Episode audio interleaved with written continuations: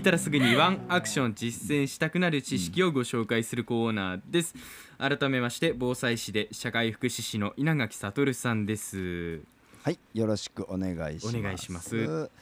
今日はね、えー、助けてそして助けますよと堂々と言える地域づくりというテーマでお話をしたいんですね、うんうん。まあ、今日ちょっと全部話しきれないかもなので来週にかかるかも分かりませんけども、はい、え進めていきたいと思いますね。この「助けて助けます」その心はですねなかなかそれらが言葉にできない現状があるんですね。はい、それをまあなんとかしたいなということで今日取り上げるんですけども今地域の中でですね最も大きな防災課題の一つが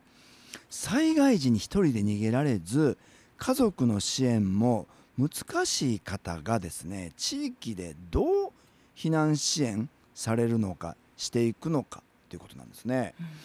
うん、うん、この課題に、えー、私自身も浦添市とか宜野湾市とか沖縄市などで関わってはおるんですね。はいでこの現状、えー、実は、えー、もうずっとずっと前からこの問題は、えー、各市町村地域で、え課題になってまして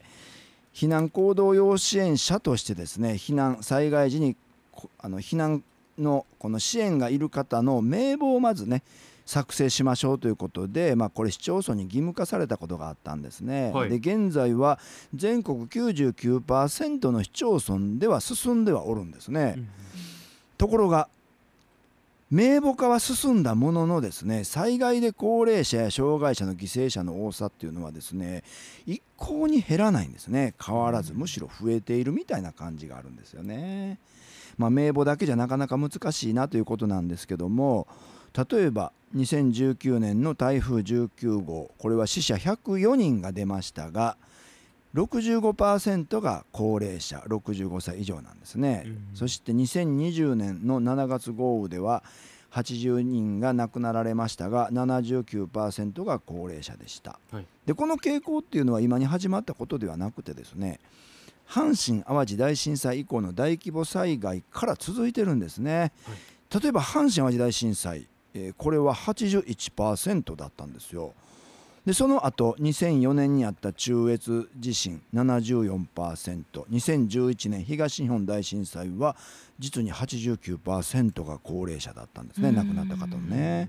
で熊本地震2016年では80%なんですね。うん、で障害がある方障害者は、えー、障害がない方の2倍の死亡率になるんですね。うんかなりやっぱり移動が困難であるということそれから情報から孤立しがちな方というのはですね災害時亡くなりやすいというのはもうはっきり出てるわけなんですね。でこうした高齢者や障害者の犠牲者が減らない背景要因っていうのは実はたくさんあるんですね。うん、うん、一つはやっぱり高齢化とか長寿化ですよね。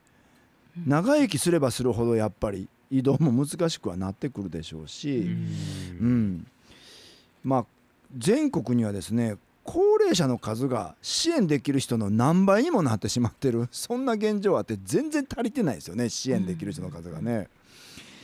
まあ、他につながりの希薄化これはま沖縄本島でも中南部の都市部なんかは開発都市化によってこうなってきていて、まあ、個別化とかね核家族化地域コミュニティが弱ってきたとかね。それから沖縄のこれ一つの、まあえー、社会的事情かも分かんないですが鉄筋コンクリートの共同住宅は非常に多いですよね、はい。うん、全国3位なんですね。あそうですか、うん、6割ぐらい共同住宅なんですよね。でまあただでさえこの分厚い扉鉄筋コンクリートに阻まれて中の方の様子がわからないですよね。長屋だったらこれねあの本土には長屋というのがあってですね。何してはるかよう分かるんだけども鉄筋コンクリートのね住宅とか団地だと全く分かんないし例えば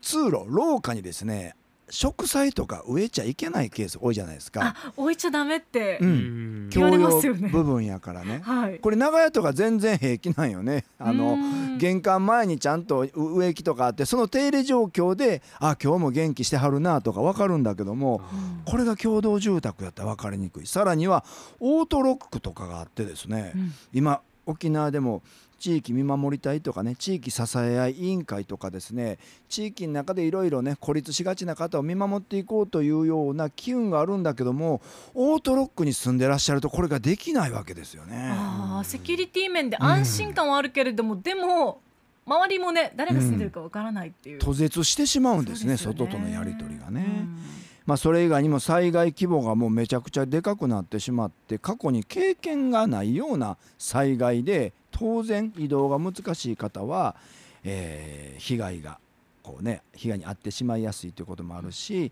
また沖縄なんか特に都市化が進んでいて土砂災害区域へ住宅が侵入していくもともと沖縄ではそういうところには人が住まない。土砂災害多いところには住まないんだけども人口が増えてしまってですね、この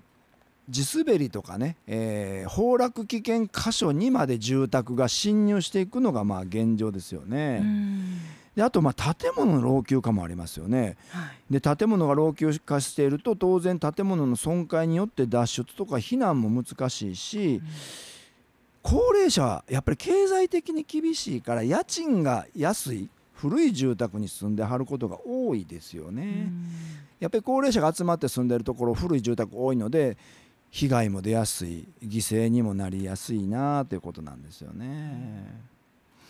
まあ、こういう事態に対して、まあ、災害時の避難行動で支援が必要な方について個別に避難計画を立てましょうということが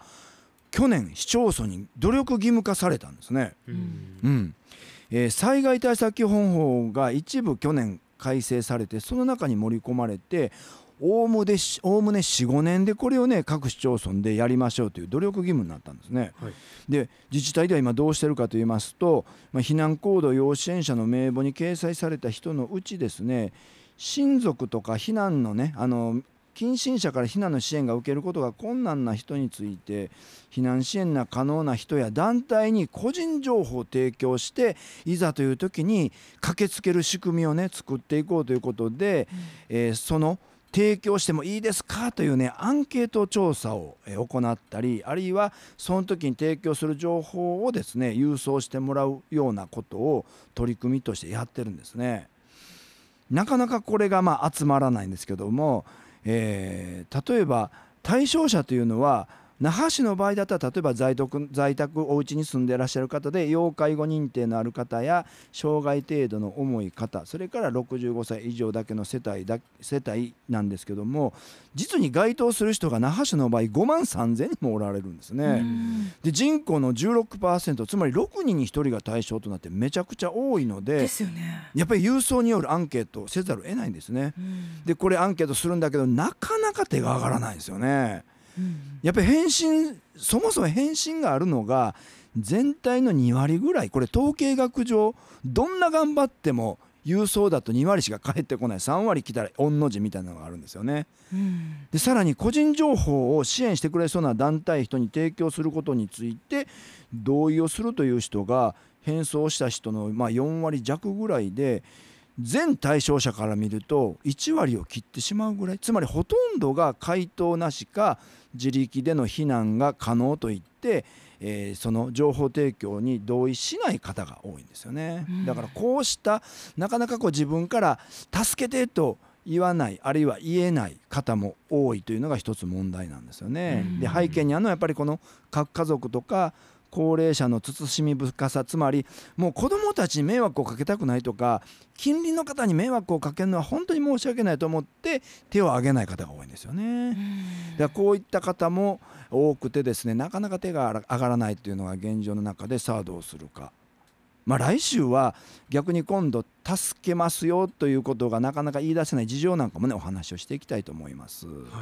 うんうん、結構自発的に声をかけたりすることについて、うんあんまり受け入れられないというか、まあ、うんタブーとまで言わないですけれども、ちょっと厳しすぎる世の中になってる感もありますよね。言いづらい感そうですよねそうそうそうそううん、なんかやっぱり社会を拒否してるケースもありますからね。ねえまあ、災害時はそのあたり、ううんまく壁が取っ払えればなというふうには思いますね。はい稲垣さんありがとうございました。ありがとうございました。